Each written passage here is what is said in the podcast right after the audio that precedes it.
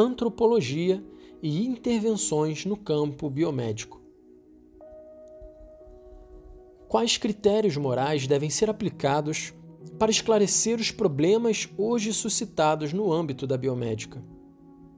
A resposta a esta pergunta supõe uma adequada concepção da natureza da pessoa humana na sua dimensão corpórea. Com efeito, somente seguindo a sua verdadeira natureza é que a pessoa humana pode realizar-se como totalidade unificada. Ora, esta natureza é simultaneamente corporal e espiritual. Por força da sua união substancial com uma alma espiritual, o corpo humano não pode ser considerado apenas como um conjunto de tecidos, órgãos e funções, nem pode ser avaliado com o mesmo critério do corpo dos animais. Ele é parte constitutiva da pessoa que através dele se manifesta e se exprime.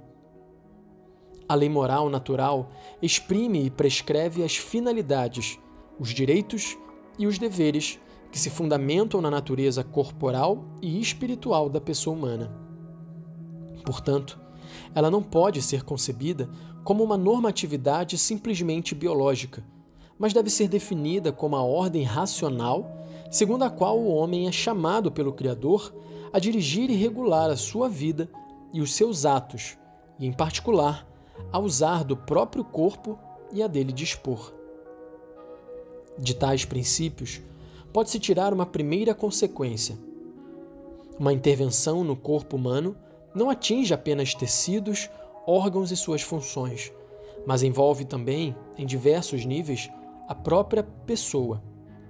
Ela comporta, pois, um significado e uma responsabilidade morais, de modo implícitos, talvez, porém real. João Paulo II reafirmava com vigor a Associação Médica Mundial. Toda pessoa humana, na sua singularidade irrepetível, não é constituída apenas pelo espírito, mas também pelo corpo. Assim, no corpo e através do corpo, atinge-se a pessoa mesma, na sua realidade concreta.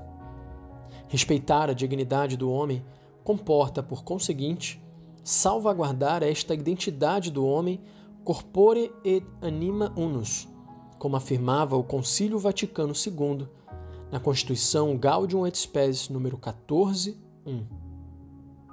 É sobre a base desta visão antropológica que devem ser encontrados os critérios fundamentais para a decisões a tomar quando se trata de intervenções não estritamente terapêuticas, por exemplo, aquelas que visam a melhoria da condição biológica humana. A biologia e a medicina em suas aplicações, concorrem para o bem integral da vida humana, quando vem auxílio da pessoa atingido pela doença e enfermidade, no respeito à sua dignidade de criatura de Deus.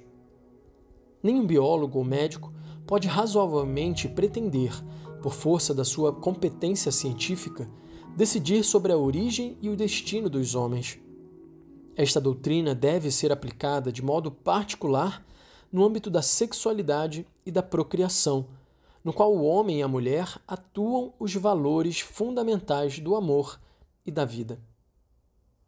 Deus, que é amor e vida, inscreveu no homem e na mulher a vocação a uma participação especial no seu mistério de comunhão, pessoa e na sua obra de Criador e Pai.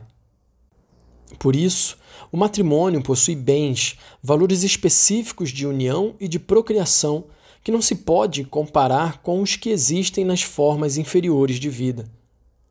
Tais valores e significados de ordem pessoal determinam, do ponto de vista moral, o sentido e os limites das intervenções artificiais na procriação e na origem da vida humana. Estas intervenções não devem ser recusadas pelo fato de serem artificiais. Como tais, elas demonstram as possibilidades da arte médica. Sob o aspecto moral, porém, devem ser avaliadas com referência à dignidade da pessoa humana, chamada a realizar a vocação divina ao dom do amor e ao dom da vida.